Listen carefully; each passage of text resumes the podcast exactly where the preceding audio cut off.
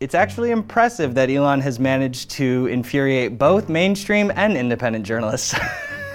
Why did Twitter recently appear to censor Substack content? What was revealed in the open source algorithms that Twitter recently published?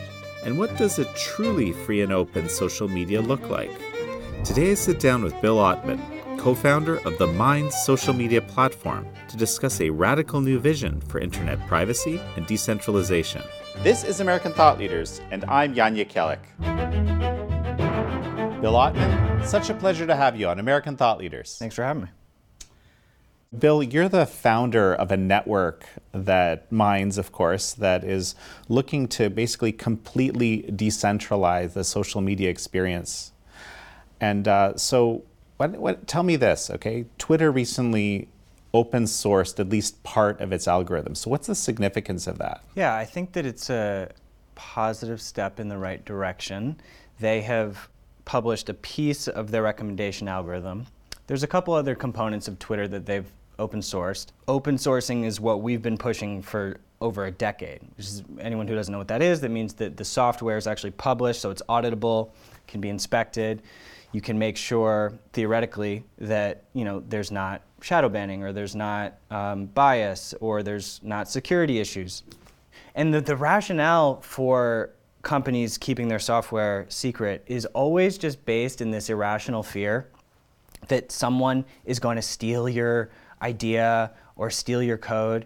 And to be honest, the, the, the likelihood is that no one's going to care less about your code. You should be, and we are, flattered when people take our code. We want people to take our code because that's spreading our technology. And you can actually build a hugely successful enterprise business with open source. I mean, you have, I, I could just name the companies for days. You have um, Mongo database, WordPress. WordPress is powers thirty percent of the websites on the entire internet, and they're fully open source. Um, and that is something that is only going to keep expanding. What was formerly Bir- Birdwatch, now Community Notes, is also an open source component of Twitter, which has honestly, I think, been one of their more successful products. It's it's really interesting to see, you know, the fact checking of You know, even you'll see Biden getting fact checked. Even Elon gets fact checked on his own posts, and and all that infrastructure is out there. So it's a big step in the right direction. And I, I, I like how it's called Community Notes, right? Not fact checking, because fact checking has definitely got a a, a very bad name now, mm-hmm. because it's not really fact checking, right? Typically, what? Well, it wasn't yeah, yeah. when the way that it was being done on Facebook and Twitter and YouTube was a handful of think tanks behind the scenes, you know, arbitrarily applying labels whenever they feel like it. The way that Community Notes is set up, which is actually similar, we have a jury system on Minds for our whole appeals process, for a community jury. Uh, it's it's it's similar in that sense, where it's it's not um, it's it's not limited to just a, a small handful of organizations. It's actually the community is participating. So, Elon Musk did release some significant portion of the algorithm, but it's not, I think we were talking offline, it's not actually the algorithm, you said. So explain this to me. Yeah, so on GitHub, which is where people create software, um, the GitHub repo, it's called, you know, github.com slash the algorithm. That's what they labeled it, sort of in this cute branding, uh, branding way. And everyone was so excited about it. People are analyzing it, commenting, you know, even opening merge requests for changes. That's kind of how GitHub works. It's basically you have like a, a branch, a master branch, and then people can fork the code, make a little change, and then request it gets merged back in with the main branch. That's kind of versioning software. And unfortunately, we realized when Substack links got limited that over here on the source code for the algorithm, nothing about Substack was updated when that happened. So we now know that it's not the production code. So it's an algorithm, but it's not the algorithm that is running live, from what we can tell, because none of the Substack changes were, were referenced. Elon says that the whole purpose of what he's doing is for maximum public trust. You know, you have to be transparent with the algorithm because otherwise society can't trust this as the town square. Which totally makes sense. But again, then publish the thing that you are actually running. I want to touch on this in a moment, just to explain what that means in a little more detail. But before I go there, you know, there there is code in there that basically, as far as I can tell, makes it so that people who are, for example, blocked repeatedly by others and so forth, uh, that, that actually downgrades their ability for their content to be seen. As I was looking through this, it struck me there's a whole realm of possible weaponization which can be used here. And I became, a blo- became aware of block lists and mm-hmm. I don't know, maybe you can kind of just tell me about sure. this whole thing. Yeah, so block li- the more you're blocked, um, the more you're reported, which can, you know, be manipulated by mobs. There's a whole block list that people can subscribe to. Someone could create a whole bot army to just go and block somebody, and then, you know, based on one person creating a, a, a bot army that blocks one user, suddenly their reach is destroyed. Um, and then additionally, um, there's ratio of followers to Uh, who you're following matters. So, you know, say you have one hundred thousand followers, but you're following one hundred thousand people. Well, that's bad according to the algorithm. They don't want you to have a high um, number of people that you're following, because that's bot behavior. So, you know, even we had our team uh, talking about it. They're like, should we start unfollowing people so that we can kind of get favored? And it messes with your head.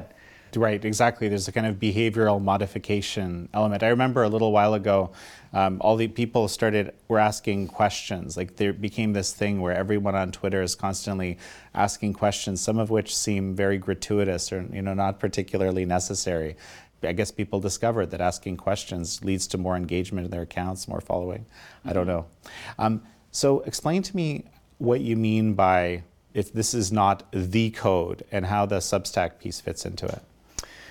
Right, so there's clearly some sort of blacklist somewhere in the Twitter infrastructure, which is a whole list of probably legitimate spam U R Ls that should be punished. But what happened uh, the other last week is that links to Substack, you could no longer engage with them. So you couldn't share, like, um, the whole A P I integration between Substack and Twitter was, was broken, so all the Twitter embeds on Substack articles were all broken. And this, the sort of speculation for what's happening, and Elon alluded to this in one post where he said that Substack is trying to download all our data and create their own social network, and so we needed to block them. So Substack is a venture-backed tech company. Um, Andreessen Horowitz, I'm pretty sure, is a major investor. Mark Andreessen, you know, kind of uh, legendary technologist and investor, also invested in the Twitter acquisition. In a big way, like I think over one hundred million dollars. And Elon has also alluded to being interested in potentially buying Substack. You know, it's this uh, great place for independent journalist blogs, and he's been doing all this stuff with the Twitter files. I'm sure that he and Mark have been having conversations about it. Anyway, doing their negotiations, who knows um, how much Substack is worth. But I, the speculation is saying that Elon blocked Substack be, for, for sort of a, um, reality check for them to understand how much they are actually reliant on Twitter and their A P Is in an attempt to potentially negotiate the valuation. Now, this obviously had major blowback effects. He essentially censored all of the Twitter files journalists that he's been um, working with, Taibbi, uh, Schellenberger. They all run Substacks, um, even for their, their main websites. I think the Free Press, Barry Weiss's group, uh, also uses Substack for their, for their back-end infrastructure. And so this, it's actually impressive that Elon has managed to infuriate both mainstream and independent journalists at this point. And again, I sort of say this with um, uh, the caveat that obviously Elon has brought Twitter to a much better place than it was pre-acquisition. So, you know, ultimately, I'm uh, I'm an Elon fan and I'm rooting for him. But some of these behaviors seem sort of impulsive, and you know, I would love to be able to talk with him and, and help him work through some of the issues. Well, you have a pretty specific philosophy around, you know, you know, it, Minds is a pretty small network. Epoch Times, so everyone knows, is on Minds, but there's a whole kind of vision behind it. Like you're building something that you believe is very important. I, I agree, actually, I think can be very important. But why, t- tell me about that. Yeah, so We have over six million users now. Um, the evolution of social media now is going to be much more difficult than it was in the early days. But also, because we're not willing to use a lot of the surveillance tactics and sort of gr- what are called growth hacking, sort of other people call it dark growth hacking mechanisms, like reaching into people's contact books and all of these uh, manipulation measures to grow, we're not willing to do that, which is what they leaned on for their whole growth wave. And so, so the whole analytics industry, um, you know, customer acquisition, data industry, it's it's all a total mess. I mean, it's just, a, it's a data brokering world, and people are buying information from each other, and, and it, it, it's really something that we've rejected. But where we are trying to take things is to not have our creators be reliant on us. So that's where these decentralized and open source protocols come in. One uh, notable that we've integrated with is called Nostr, which um, stands for Notes and Other Stuff Transmitted by Relay. And it's a uh, cryptographic relay network where essentially, in the, and this is all happening in the background. I know people's eyes may glaze over hearing, hearing some of those words, but what's happening is that you have a, a crypto key pair in the background of your account, and every time you post or follow somebody, your key is signing those events. And so what that means is in, in, you and only you control your private key. This is the same with cryptocurrency as, is, as it is with cryptography and encrypted messenger services. There's a public key and a private key. So that data is stored on this relay network, meaning that you can take your private key that you get on Minds, and you can actually leave Minds, go to another app on Nostr, there's dozens of them that are social media interfaces, and you can upload your key, and your content is there, your followers are there, and so your identity is yours. You know, the issue right now is that on YouTube, Twitter, you know, kind of web two point oh juggernauts, you get banned and your stuff is stuck there. Everything that you work a decade on is is ripped from you. And so the paradigm is that the creator owns their identity, their content, and their social graph. Hmm. So Snowden is, is on Nostr now. Dorsey's taken a liking to it. I think he's repenting for his his Twitter days. He's he's become sort of a, a Bitcoiner and a decentralization um, guy. And this new ecosystem is, is over you know millions of users. The way that we're interfacing with the Nostr protocol is the same way that Twitter could, in the same way that Rumble could, or the same way that any centralized app can. Because just because you're running on servers doesn't mean that you can't participate in this new decentralized internet. And I, I think the momentum is is totally unstoppable, because at the, at the end of the day, it creates a more resilient network that can't get taken down. It's censorship resistant. It actually takes liability away from the platform, because the content is unleashed on, on the world. It's like torrents. I mean, torrents have been around for decades. And we we all know what they did with the music industry. Something that just strikes me, we're talking about Substack, you know, by Elon doing this, uh, you know, limiting of Substack, Substack, some people call it censorship of Substack. In fact, mm. it is a kind of censorship, isn't it? Yeah. Um, he also kind of maybe inadvertently demonstrated, or maybe advertently demonstrated the power of a centralized network to basically instantly turn off a whole, but frankly, almost a business for someone, potentially, if Twitter is so important. So maybe that's what he wanted to show, but he also pr- reminded everybody else that that power does exist, and maybe that's not the best thing.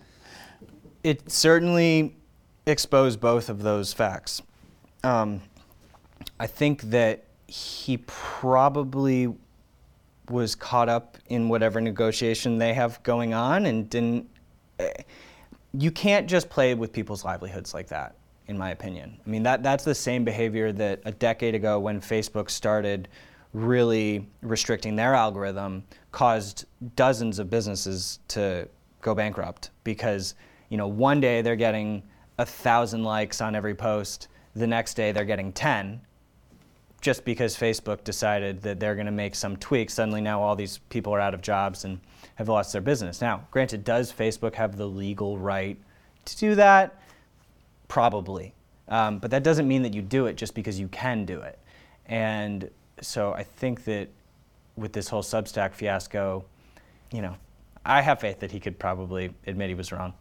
Well, and this throttling, you know, for us, for example, for Epoch Times is not academic at all. I mean, that's, we spent years developing our Facebook presence, only to have to, you know, very aggressively uh, pivot to the subscription, independent subscription model when said throttling happened. Pretty much exactly how you described it, probably even greater ma- order of magnitude. Mm-hmm. Um, okay. Well, subscription businesses are absolutely the future. Uh, we have Minds Plus on Minds. We enable creators to set up their own memberships. We have that functionality. I mean, being reliant on the surveillance advertising economy is just a, a bad decision for any site. You know, thinking of adver- advertising is always going to be relevant, but typically it should be thought of as a, like a, a secondary revenue stream as opposed to primary, because when it becomes primary, you are just dependent on the whims of corporations that are not your own corporation, so that's not really ideal. How did this all come to be that you became so interested in creating an, a you know, completely open source, decentralized system for people to do social media in? I just always thought that it was inevitable that an open source system would take over social media. And in, be, because we've seen historical precedent for that with other technologies. So for instance, with Linux, which is like the most famous open source operating system that is powering majority of the infrastructure of the world. Because it used to be that all software was just free. Software licenses weren't, didn't even really exist. It was just the, the academics were all sharing software. And then this whole proprietary software, intellectual property um, mode of operating came into play, and th- with Windows and everything started getting locked down.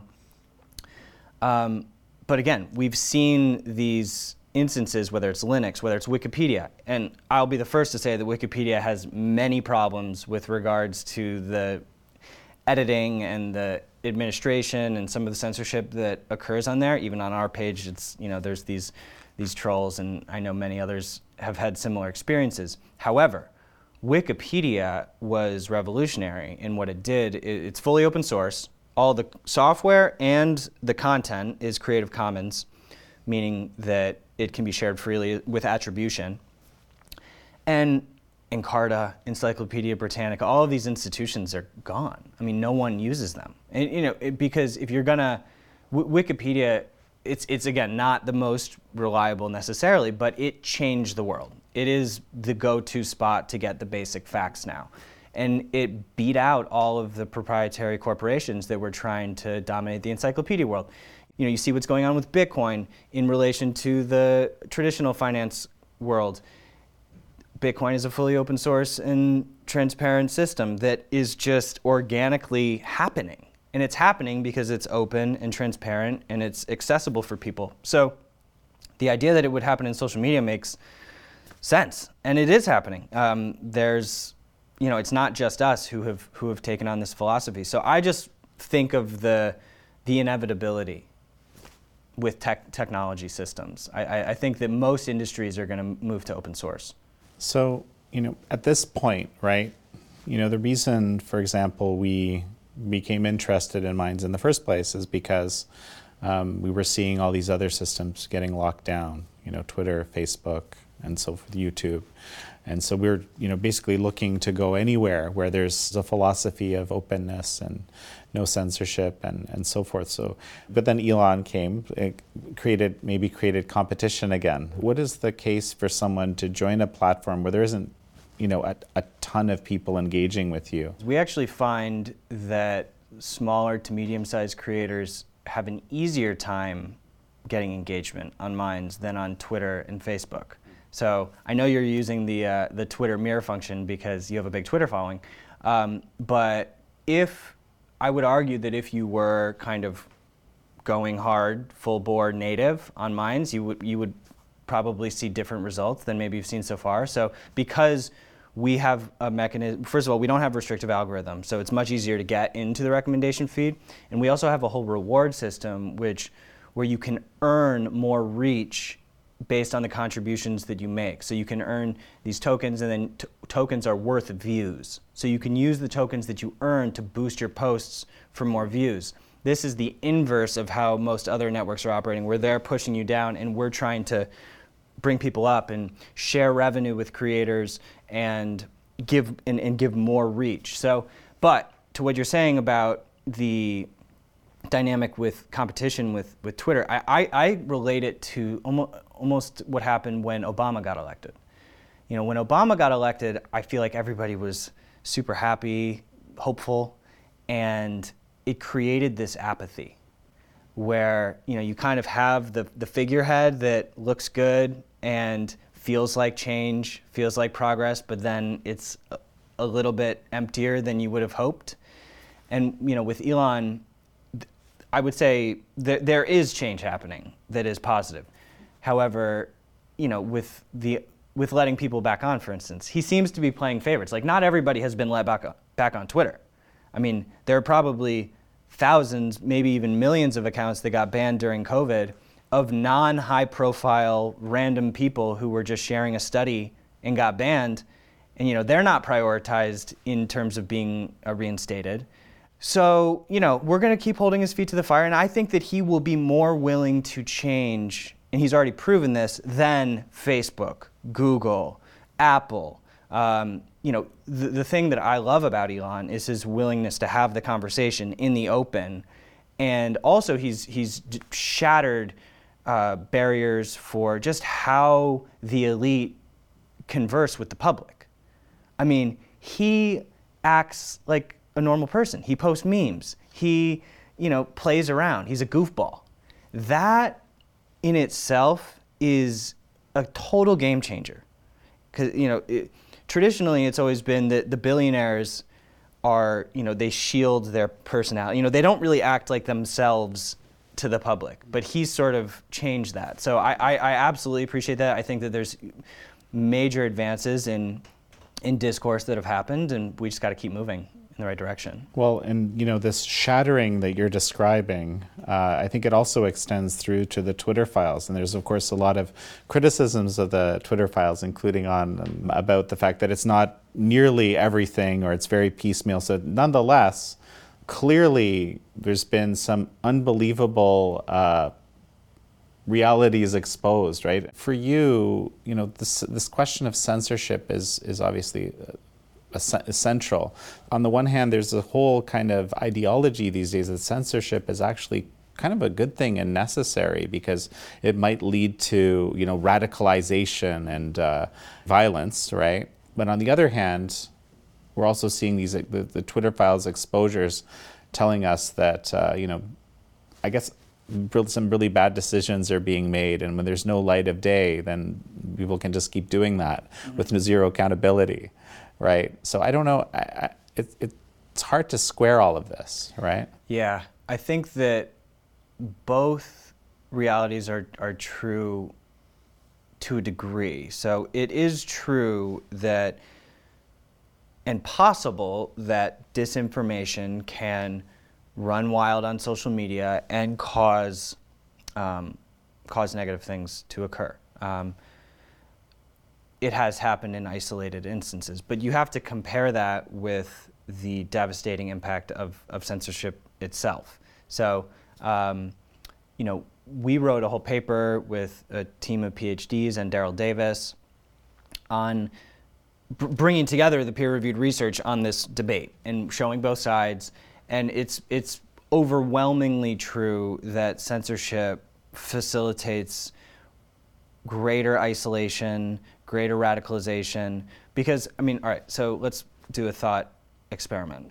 You are, you know, John Smith posting, you know, during the pandemic, posting a study about COVID, and, you know, you imagine you've been on Twitter for ten years, and you're gone. How does that make you feel? Sad, angry, potentially militant. Do you yeah. do you suddenly think that that study that you posted is fake? No, of course not. Of course not. You're right. indignant. You're, you're indignant. indignant. You're, yeah. Yes, you did. Yeah. You're reinforced. I mean, there's a uh, one example that, that we get into, and I, I'm not blaming YouTube for this, but there was one example of this woman that they banned. Um, I think she was like a Middle Eastern kind of dance creator, and she showed up at YouTube headquarters and shot two people. Anthony uh, Casilli is a, uh, a European censorship researcher. He has um, correlated violent protests with censorship.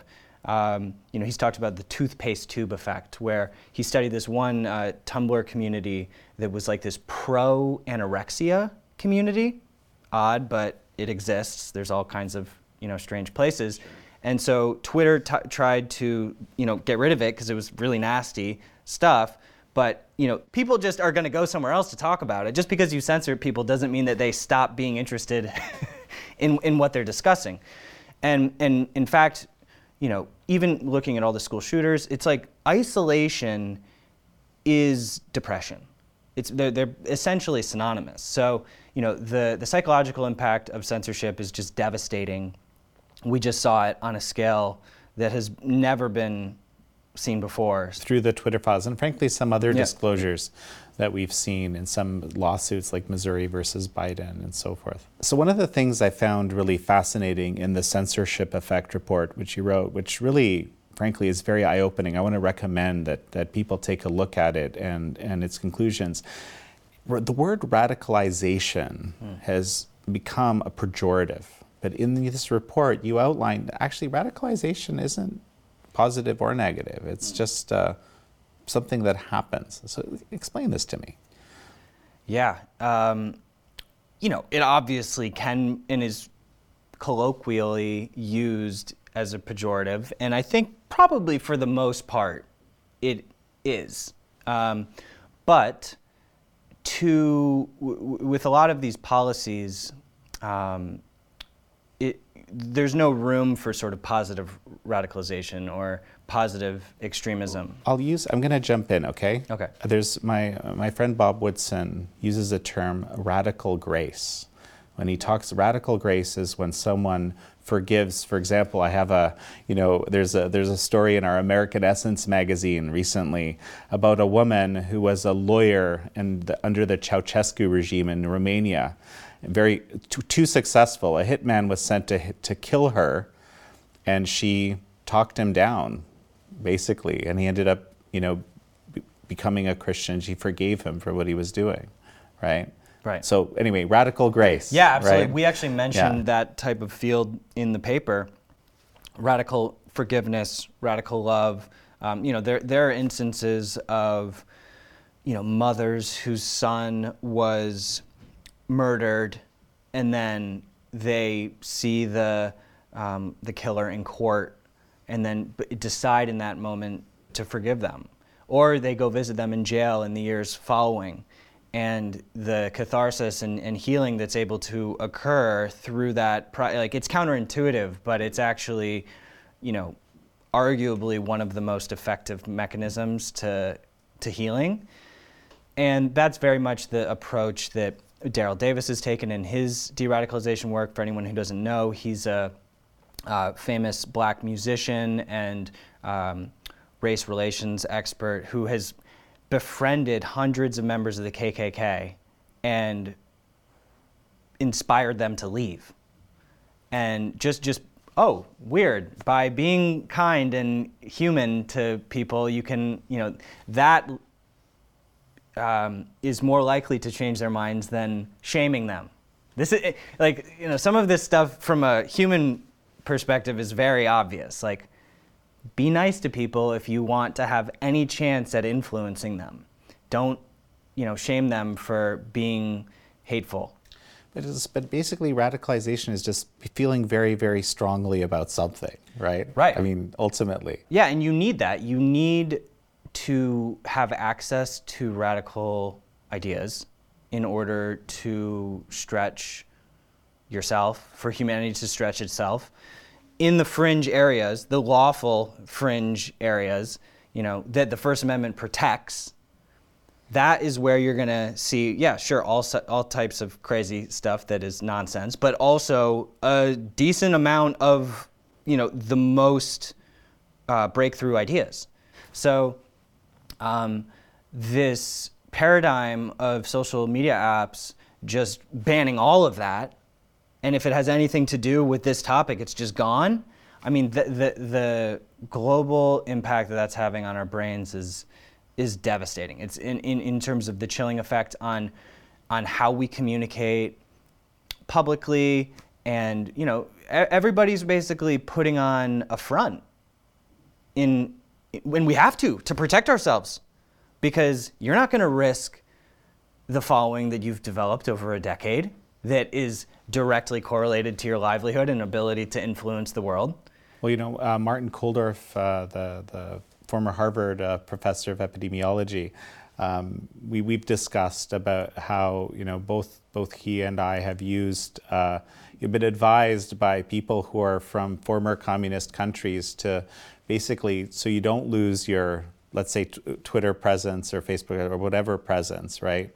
You kind of apply self-censorship methods to to kind of push it to the limit, but not go over the go over the edge. And this is what, you know, basically dissidents in these societies would do, right? right to try to, but but but then of course, you know, this is probably good advice in a sense, but on the other side, re, uh, exposing this terrible, terrible reality that somehow our system's a bit like that now. Mm-hmm. Wow. And then the other piece I'll just mention is that it's not it's not all radical ideas that are censored. Some of them are like propped up too. So it's not, it's That's not the double standard. Right. Yeah, absolutely. I mean, if you, so one of the major kind of backlashes against Twitter censorship pre-Elon acquisition was when, um, you know, their their dead naming policy for trans individuals, you know, and which is actually still in their terms. They haven't rescinded those terms. They did rescind the COVID misinformation terms, but the dead naming stuff, which Megan Murphy got banned for, you know, saying a man is not a woman, and famously getting banned for saying that, um, you know, the, that's the double standard, is that, you know, or, or you know, the these protests are okay, these are loving protests, these are hateful protests. It's the same double standard of, of what is enabled. Like, they, they, they should just all be allowed, and um, let people curate their own their own experience.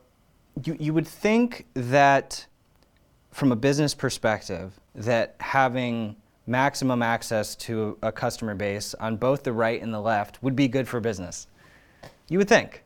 Um, and I, I do think that that's true, and that somehow this sort of cartel of advertisers have have peer pressured oh, the, the companies to create these content policies, because I, I I would imagine that they know that half as many potential users is worse than twice as many. So, um, but it shows you how strong the ideology has taken hold, that they're willing to sacrifice those customers. But I just, I'm reminded at this moment that you're actually, I think as we speak, you know, entering into a lawsuit against this censorship law in California, which is kind of, I don't know, it's like begging to be challenged under the First Amendment. Tell me about it, yeah. Yeah, so A B five eighty-seven is a new law in California that went into effect in January, spearheaded by, by Gavin Newsom and the Attorney General. And it essentially mandates social media companies to uh, report on a biannual basis all different kinds of analytics about their moderation, and to have specific content policies about a specific group of topics, which are disinformation, misinformation, hate speech, and then, as you mentioned, radicalization and extremism. None of these terms are defined. And those are the only ones that they're mandating. For instance, they're not mandating, you know, child abuse material policies. Now, they might argue that, okay, that's all, that, that's already against the law, but I think that it still gives you a sense of where their priorities lie. They're only mandating policies, specific policies around topics that are lawful under the First Amendment. None of those words that I just mentioned, first of all, they don't define them, so we don't even know what they mean. But none of those are inherently unlawful. Like misinformation if someone posts, uh, you know, about some aloe cure for, you know, whatever it is, like some one person's going to call that misinformation, another's not. Maybe it is, maybe it isn't. It's not illegal to be wrong. It's not illegal to be stupid. With extremism and radicalization, I mean, radicalization, you know, to, it, it's a radical what, or an extreme what. They in themselves are just qualifiers. Well, you know, they're adjectives. As you as you mentioned from uh, from in, in the report, and also, you know, Jacob Siegel mentions in his amazing kind of new, new piece about the hoax of the century, is it actually originally stems from, you know, information warfare techniques designed to deal with the war on terror. That's what the radicalization implies when that term is used. As I right, and I actually want to touch right. on the, the Restrict Act, which is sort of yeah. Patriot Act two point oh, which is related to this. But just to, to close the thread on the lawsuit, so with uh, James Lawrence, um, who led the effort, he was Alex Berenson's attorney to, you know, famously uh, get Alex reinstated on Twitter after they had banned him for for COVID content. Um, we are suing the state of, of, of California to get this um, overturned. And um, Tim Pool is joining, Babylon Bee is joining, and, you know, we're hopeful. So tell me about the Restrict Act then. Everyone's been hearing, you know, TikTok uh, surveillance. We need to ban TikTok in, in the U S, which TikTok is a very problematic application that is a surveillance nightmare. It is um, clearly, you know, sending information to China that is a national security threat, probably legitimately. And, and a tool of influence, I have to add, yeah. right? A massive ability to influence. If you look at Doctor Robert Epstein's work on other, that I'm familiar with on other social media apps. But, mm-hmm. yeah. Right, so, you know, that sentiment, people wanting to do something about TikTok, is totally well-founded, I would say. Um, but the Restrict Act, you know, the, famously Jesse Waters confronted Lindsey Graham on this. Uh, you know, Lindsey Graham, who was one of the primary advocates in Congress, didn't even know what was in the act. He didn't know that it was a um, a censorship nightmare of a piece of legislation that essentially would f- uh, fine people in the U S for using V P Ns. And so th- it's just such a, a great example of, you know, the hijacking of, of a good cause. You know, some some more sensible legislation, if you w- would be an Encrypt Act, where you're actually protecting citizens, teaching them, um, you know, mandating end-to-end encryption throughout the government, um, and then educating people about the dangers of surveillance applications in the app stores. Regulation in this realm is so risky, so it has to be very sensitively crafted. But what you could do is, in the app stores, label apps that are um, surveillance-based and or, or are funneling data to different territories around the world. In the same way that Twitter is labeling media companies now, you could label apps in the app store for, you know, what's going on with them. Are they open source? Are they, you know, privacy preserving? These these are, you could create little icons. You know, we, we saw it with the organic food. We can use mechanisms like that to educate people and sort of push back on TikTok. But I was uh, I was joking with a friend that the Restrict Act could be one of the rare pieces of legislation where the left and the right come together, because you're getting all the TikTok people who are clearly going to be against banning TikTok. And then you're going to get all the privacy and freedom people who don't want the Restrict Act. So you could you could end up having the left and the right, ironically, both be arguing to um, to bring down the Restrict Act. To me, it's a hugely intractable problem that TikTok. I, I, I in other words, I don't I don't know the answer, but um, when you have a total, totalitarian societies, or at least authoritarian societies, taking advantage of genuinely open societies, uh, the the rules in these societies to, you know, push their agendas massively, and, you know, we seem to be unable to kind of deal with that, both the information gathering and the influence operation, you know, that that TikTok invariably is, um, without basically going against our values. How do you deal with that? right? I just think we need consistent standards, because we also don't know, you know, with all the other apps in the App Store, you know, a large majority of them which have similar surveillance mechanisms in them, you know, the, the, those companies might be U S based, Facebook, Google, but we also don't know what Facebook and Google are doing with their data behind the scenes. Correct. So Facebook could theori- could be selling that data to anybody. So could Google. Mm-hmm. And so, you know, when uh, the TikTok C E O was uh, testifying the other day, he said actually the same thing. He was like, can we just have consistent, you know, I'm not defending necessarily him at all, but it is true that we, we can't think of TikTok in a vacuum. You can't think that just because Facebook is based in the U S that we don't need to um, address that elephant in the room just as much. In fact, it could be more nefarious, because, you know, we think that, you know, they're U S, so that they, they would never betray our interests. But the the likely reality is that they are betraying our interests. Well, we've, okay, so let's let's talk about that briefly. Okay, so there, we've seen The Social Dilemma. I mean, I know you've seen this film.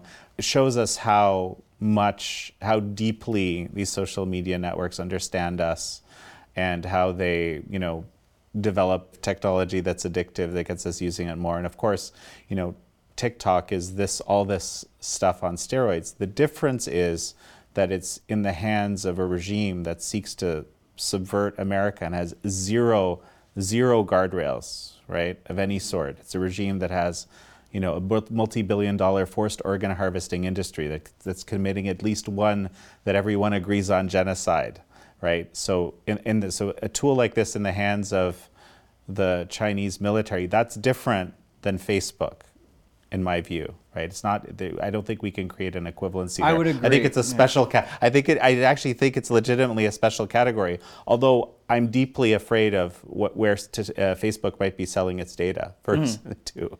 Yeah. Right, and I, but I, I think that this conversation generally, at, you know, wondering about the surveillance, national security risks of the apps that we store in our pockets, you know, this is the opportunity to have that conversation holistically. Mm-hmm. I mean, yes, TikTok and other, you know, um, authoritarian-sponsored apps are their own category, but we need to have the whole conversation, because all are a threat. one hundred percent. Well, and I guess I guess this is where, you know, Minds is supposed to give us an alternative. But how do we?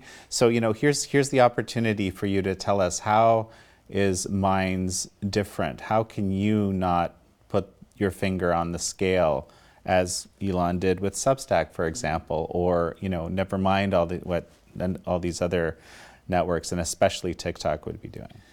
Sure. So as a, we can, and the reason we're integrating with Nostr and other decentralized protocols is because we know we want to protect ourselves from ourselves, because we know what could happen to us down the line.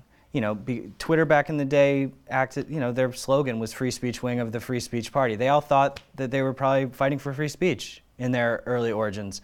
And so by integrating with sovereign, censorship resistant protocols, you're basically protecting your user base and giving them an, an escape hatch. You're saying you can take your stuff with you at any point in time. And that, what that does is, in terms of the power dynamic, it it keeps us on a level playing field, because when we know that our users could just take their key and go to another app, we're going to respect their freedom, because we know that they could do that. The problem on YouTube and Twitter and Facebook is that they you're, they have everybody locked in.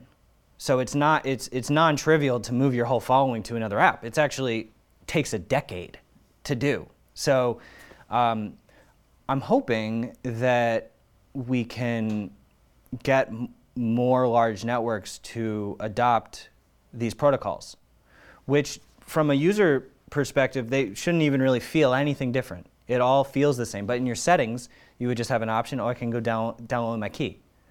And then that means that if Twitter ever messes with me, I can just go over here. And this can be, you know, huge amounts of data. Like, imagine you're a very active user, you've got video, you've got all sorts of stuff. So your key is, where, where does this thing even live? You know, if you've got, you know, however many gigabytes or even terabytes of video. So for right now, there is a torrent integration with Nostr happening. Um, so video and more heavy duty media is coming. Right now, it's mostly supporting just like text and links. And so that data lives on the relay network. So anybody can run a relay node on their machine. And so that's where it lives. It lives in sort of this decentralized network. And then you have your key, which sort of gives you the ability to access and write to that identity. Well, and what's very interesting, and of course, so this brings a couple of thoughts, right? One is you're building something step by step without some kind of, you know, massive funding, you know, kind of driving everything behind you. At least that's the sense I get. And it actually it depends on user participation. And all the people that buy into Minds are the people that are effectively hosting, right, all of this material, yeah, right? And so that's it's it's it's it's very interesting, and I think compelling. And it's of course it's it's a work, uh, continual work in progress, right? Yeah, yeah. We're also going to be um, so our, our original funding round was uh, uh, crowdfunding, equity crowdfunding, which was made possible through the Jobs Act. About I think it passed in twenty sixteen, which essentially enabled non-accredited investors to invest in startups. Historically, in the whole tech industry, you've only been able to invest in startups if you're an accredited investor, which means that you need to have a certain income or certain net worth, which really created this um, sort of siloed world of, uh, you know, a normal person couldn't invest in tech companies. So now they can. Um, we're actually opening, reopening our funding to the public um, this this coming week. If, so that that's on WeFunder, wefunder dot com slash minds, and so you know that's really important to us is to have the community own stake. So it's not that it's not a fully public company, but the equity crowdfunding um, sort of shift has has made it much more accessible. We want I we need to be owned owned by our users. There's no world where the, I, I wouldn't want that to be a real, reality. Um, So I think that's really important. And then additionally, the code is owned by everybody. Mm-hmm. Everybody owns their their keys, their data, their content. It's it's really this uh, kind of sovereign self-ownership world that we want to move to. And I'll just qualify for everyone that I didn't know that you were opening up your funding. You're very welcome to, to mention it. But I, what I want to talk about more is uh, just this kind of broader ideological push to censor, to hide information, to keep everything classified, or so many things classified or top secret. Um, you know, you recently drew my attention to this uh, New York Times piece about, you know, what happened to the uh, Nord Stream two pipeline explosion. And, you know, I think the New York Times has a line where they say, maybe it's in the best interest of and everyone not to know, or something of this vein. Wow, really? How could that be true? Right. But but there is this kind of mentality now that's sort of emerged in our society, and you're you're obviously you're dead set against this. But but what do you make of this? Yeah, I mean that that's where a lot of my original philosophy comes from, is just this desire for greater access to information, both from the government and from corporations. You know, there's always an excuse to be more secretive that is sort of, whether it's talking about national security or, um, you know, infrastructural security of the app. We can't, we can't publish our code because that would be a security risk to our users. You know, that, that's what most of these companies will say. And, you know, you can go ahead and make the security through obscurity argument, but time and time again, you talk to the best cybersecurity researchers in the world, they will they will all say that open source encryption protocols are the most hardened and battle tested, and because you you have that public accountability, and you're essentially having all the smartest people in the world audit your code and find the holes, and everyone has every look at Bitcoin. I mean, Bitcoin is totally open source. It has, it's never been hacked. It's, you know, got more eyeball, there's every incentive to hack it, but yet it seems to be one of the most secure encrypted protocols that we've ever seen. And, you know, it's the same with, I mean, Wikipedia works, it's open source. It's not like it's getting hacked. Linux works, you know, exploits get found once in a while, but, you know, they get fixed, and the world, the world doesn't end. So we're trying to push that that kind of transparency by default mentality. It's really hard. I mean, when you when you spend a lot of time building a business, I remember when the day before we first open sourced all our code, and you kind of just are nervous and you think, oh gosh, we've put so much money and time into into building this, and we're going to put it out there. But you know, what people don't realize is that there are licensing models and software licenses that you can use that do protect you, but also enable you to um, be transparent. So actually, the so the software license that we use is called the general the General Public License version three, which was created by the Free Software Foundation, and it's that's the same license that Twitter used on their algorithm, A G P L v three. What it essentially means is that here's the code, you can do whatever you want with it, you can use it, you can uh, commercialize it, but any changes that you make, you have to share with the whole world as well. So you can't just take this code and then create your proprietary app. You have to you have to pay it forward, essentially, in terms of the transparency. And some people call it a copyleft license, um, or the, the the content equivalent would be a Creative Commons share alike, which means, hey, you can take this music that I made, um, you can remix it into your own music, but when you share the final product, you have to share that with everybody else. So um, it, I thought it was interesting that Twitter picked that license for their for their algorithm. There are other models where there um, you can do a time-delayed release where, so we're going to publish our code so it can be audited, but no commercial use can happen for a period of X years. So you basically are are being transparent, but you're protecting yourself in the business sense. And this is like, most people think open source, they think, oh, you're just giving it away. And but but there's a lot more nuance to it than that. Something just struck me, you know, um, there's a proxy that many Chinese users use to access the Epoch Times and a lot of other basically sites. Essentially what it does is it allows, it's a plugin for a browser on, if you're on the China side of the Great Firewall of China, that lets your browser basically use the World Wide Web freely. Okay? Now the way this, the way FreeGate works is it mimics, it pretends to be other protocols, right? And when talking with the, the guy that runs this, um, he says that never in a million years would I make my protocols public. Why? Because the C C P would know exactly what we're doing, hmm. right? And I so I can't. So my point, and I think I think he has a very strong case here. Why, you know, in this in, for this for this particular type of use case, it probably doesn't work. But so so. Sorry, but are you suggesting you don't want kind of radical transparency in all cases? Are there are there examples where secrecy or class you know classified information is acceptable in your mind?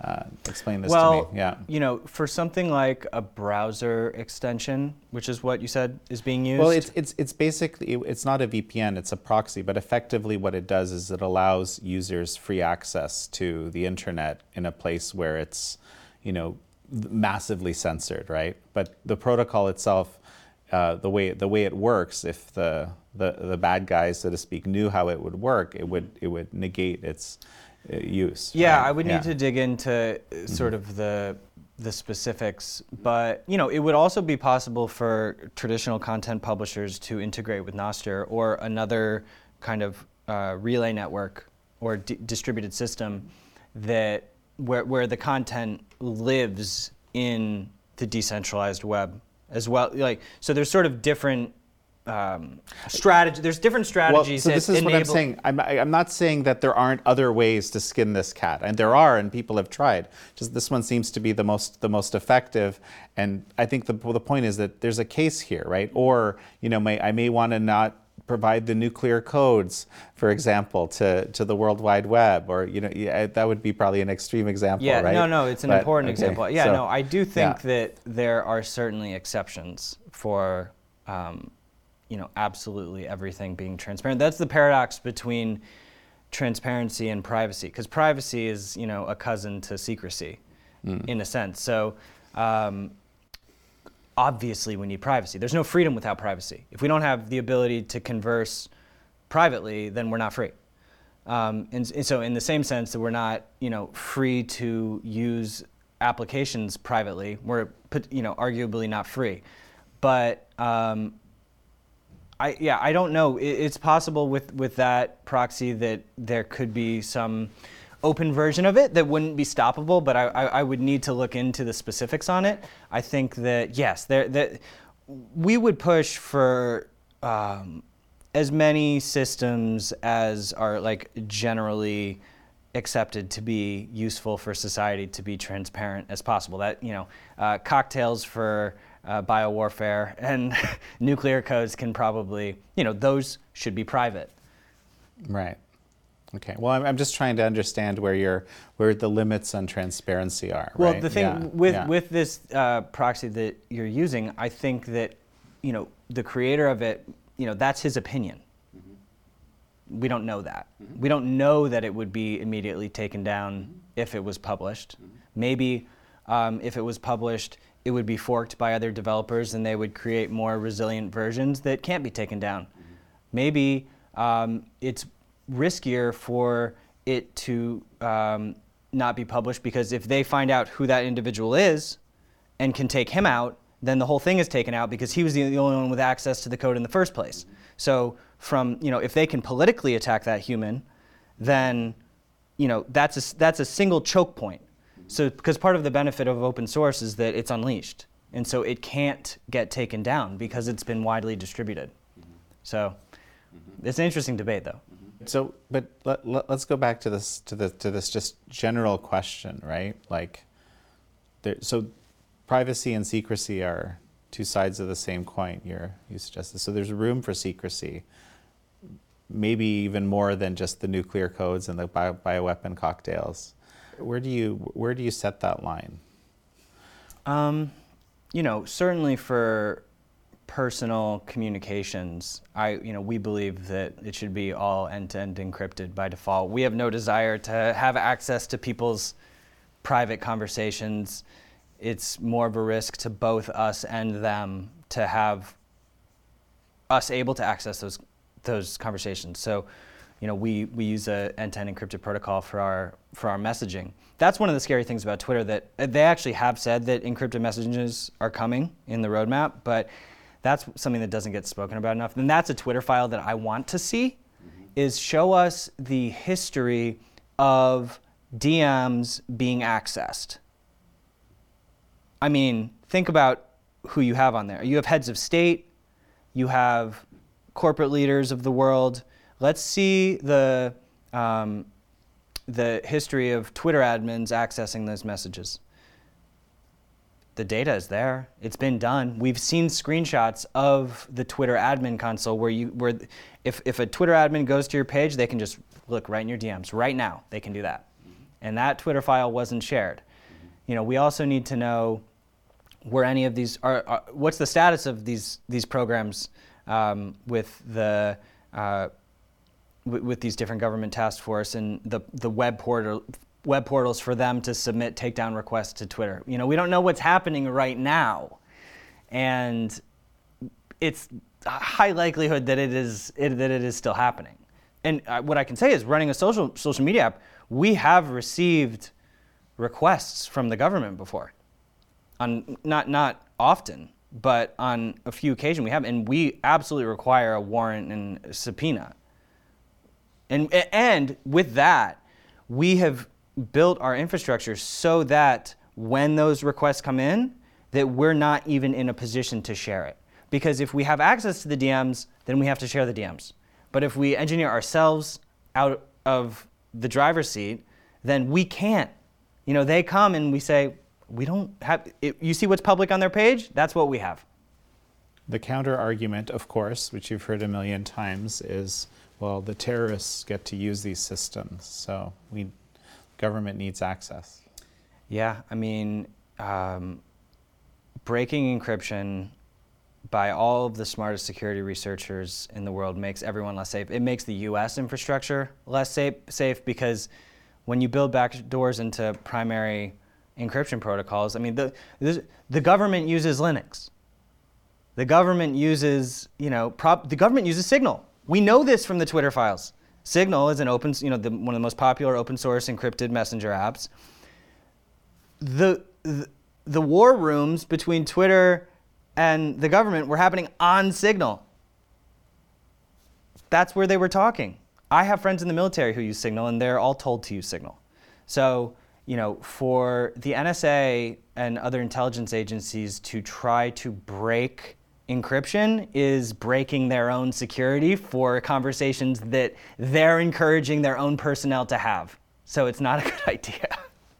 Hmm. Interesting. I haven't heard that before. Yeah. Yeah. The thing that keeps me up at night is, you know, is the ability to this thing that I call the megaphone. Megaphone is the the system of all these different, you know, government and civil society and media structures working together to create a perceived consensus around issues. Like, for example, the vaccine is safe and effective. That's the one that That, that perhaps we've heard the most often re- in recent times. It's a very, very powerful mechanism, and there's censorship is a piece of it, but not not not the whole not the whole thing. Jacob mentions this uh, uh, digital leviathan that's kind of replacing the governance system in the U S potentially. You know, if it's mm. not somehow stopped, what do you see happening here? Is there any way, and is there any way to stop it? I think it's really alarming that, you know, the information landscape is getting kind of taken over by these these agencies. We're sort of seeing this as almost like a Mockingbird, Operation Mockingbird two point oh, where, you know, historically Operation Mockingbird was where the media was being used as a as a mouthpiece for the government. And so now we're seeing that in the social media age, and citizens are the targets. So domestic terrorists, this uh, you know, term domestic terrorists is the new fetish of, of the intelligence agencies. And they seem more uh, more concerned with domestic terrorism from, you know, Joe Citizen sharing their thoughts on social media about the government. And so the, the pro-freedom community is, is now threat number one to our national security. And I just might add that just, I have to say this because this has been on my mind, it just means that there's so much more focus on, or so much less focus, like dramatically less focus on all these really serious, legitimate threats that, that America faces. Right, it would have been nice in the Twitter files to see, you know, one hundred thousand requests for child sexual abuse material, but we don't see that. Maybe, maybe, maybe it's there. Yeah, maybe it's maybe there. It's there. Maybe I it... hope it's there. Yeah, yeah. But so, so what do you think? What do you think is going to happen here? I mean, based on based on what you're seeing, and I know because you think about this in a very broad way, it seems. I think the the genie is out of the bottle. I think they got they got caught with their pants down. I mean, ultimately, I think that open source decentralized systems are going to take over, just as a matter of almost like physics. It's just, they're more resilient, they protect the users more, and as they become infused with the monetization incentives that the centralized networks have, and we reach feature parity with big tech, there's no reason not to use both, at least. And, th- and th- this is one of the, the positives about the Twitter deal, is that it used to be big tech, alternative tech. And so you sort of had like us and Rumble and Parler and, you know, these kind of alternative social media apps, and then you had the kind of legacy Silicon Valley world. And there was this big split. There was no in between. But now, one of the top apps, Twitter, is kind of in the middle, probably even more over on our side, which f- from a uh, power dynamic and sort of competitive uh, perspective, when Zuckerberg and uh, Prashai and all of these C E Os are, are looking at what are we going to do next? Look at what Twitter's do. They're open source. Twitter open source algorithm. Can you believe it? Like, what are we going to do? Are we? Would we ever do that? It's in the conversation now. I have been screaming from the rooftops for twelve years about just the, using the word open source. The fact that it's even being discussed on that level, and it seems to actually be taking hold in a certain degree. So I make the analogy a lot to organic food, where, like, you know, historically, you know, food was just food, and no one really knew the difference between, like, G M O, processed, um, you know, hormone food versus organic labeled local food. But then this whole movement came out, and now in the grocery store you have a whole labeled section and uh, organic section, and then you have the conventional section. That's what we. That, that's what I want to see in the app stores. In the app stores, you go in and you have sort of a labeling infrastructure where you can see what apps are, are doing what to you. It is like food. I mean, our our phones are like extensions of us. They basically are, they are having a biological impact, and they're, you know, with Neuralink and all of these advances, you know, soon they're going to be in people's eyeballs. We're entering that sort of transhuman reality. Mm. And so we need to be even more cognizant of, you know, nanotechnology, nanobots, you know, in, in vaccines. Everything is, is, is becoming digitized. And it's going to be interfacing with us on a more intimate level, which makes the urgency to understand the nature of the software that we're injecting into ourselves, it's, it's that much more critical. Well, right. So, you know, as we finish up, this is a whole nother realm, right? But, you know, as one of the things that strikes me about this transhumanist direction, right, that that at least part of our society seems to be interested in taking. Um, you know, inadvertently, there is these fundamental questions of censorship, control. Are you do you lose are you losing autonomy? Are you losing decision making? Is certain information kept from you? I don't know. You know, profound. It's profound questions. Super profound. I mean, you know, imagine you become paralyzed, and you know, Neuralink, or or or you. have some neurodegenerative disease, which, you know, one of these technologies can can help you.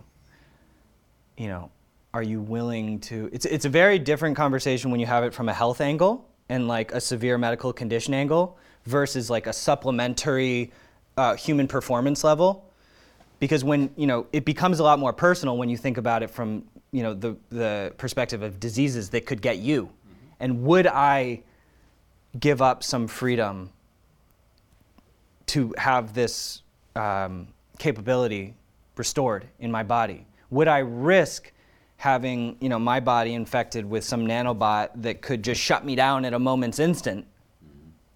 But I, you know, temp- I, I'm able to regain this function. Um, that's that's what's scary, because that is is real. You if if you if you take this nanotech, you are risking that, because there's people controlling that software. The same way when you hop into a Tesla, you know, if someone hacks Tesla, guess what? A hundred thousand cars could go off the road at once. There could be a, a major disaster um, because, you know, Tesla's code is is not open. And it. But again, they would make the argument similar to the, the proxy Um, argument that you made, that you know they're making that security through obscurity argument, which is a, is a good debate. Mm-hmm. Well, um, gosh, I could I could keep talking to you forever here. Um, why don't we just jump to you know the Minds event that's coming up? You know on I, Saturday on the fifteenth. You know coming right up. Um, we'll be there. You're you're going to be there. I'm going to be there. Um, Maybe just you know let people know what, what they could find there if you happen to be in the Austin area. Yeah, so Austin, Texas, uh, April fifteenth. If you go to festival dot minds dot com, you can see the whole lineup. But like you know, as in you you came to the New York City event that we had at the Beacon uh, last year, where with at Minds Fest, what we're trying to do is just have debates, civil dialogue with people from across the political cultural spectrum, and there's just there's a huge appetite for it. Even though major social networks kind of want to shut down that debate, that really is what people want to see. We, um, and, and one uh, one person who's coming who is historically uh, liberal, Destiny, Stephen Bonnell. He's uh, he's a great YouTube debater, and you know comes comes at things from honestly more of an establishment perspective, but he is willing to have the conversation. You know, historically it was uh, liberals who were you know championing free speech at Berkeley. Now it's the the conservatives and the, the Christians who are fighting for free speech with tr- like that all inverted. And so we just like to dig into that. We're going to be talking about Twitter files. We're going to be talking about uh, social media censorship. We're going to be doing lots of live um, debates with the audience. We're going to be inviting the audience on stage and talking about, you know, government secrets and probably talking about Nord Stream that you mentioned. And then we're doing music afterwards. We've got um, some blues musicians. Daryl Davis, who um, I mentioned, amazing blues musician, piano player. He was... He played piano with Chuck Berry, you know, famous, legendary rock um, rock musician. In our original roots, back when I was at U V M in Vermont, when Minds first kind of glimmered, we would hold these events called Gathering of the Minds, and we would ha- bring all students, um, student government, professors, and have these roundtables.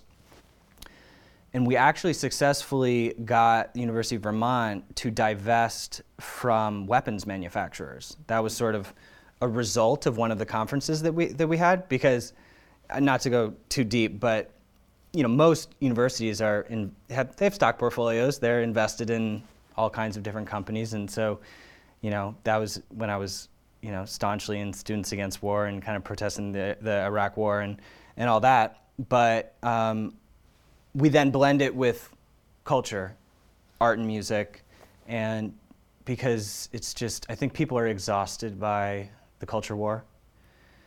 It is exhausting. I know that you probably feel that sometimes. I do. You know, it's fascinating. I love it, but you need to balance it out and just show that people can have a good time together. And and, and, and that's what music does um, and, and historically has done.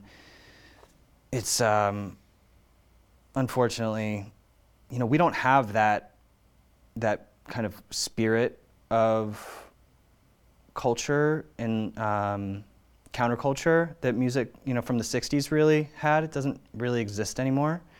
Um, so I'm hoping that we can bring that back a little bit, but in a, but in a bit more of a of a balanced way, because you don't want the music to get like overly politicized. Something just struck me, and I'll just mention this as we finish, that it almost seems like it's it's facilitating the dialogue that's the radical thing now. Exactly. Right? Yeah. So so I understand what, exactly what you mean when you say more in a balanced way. And so Bill Ottman, it's such a pleasure to have you on the show. Thanks so much for having me. Thank you all for joining Bill Ottman and me on this episode of American Thought Leaders. I'm your host, Jan Jekielek.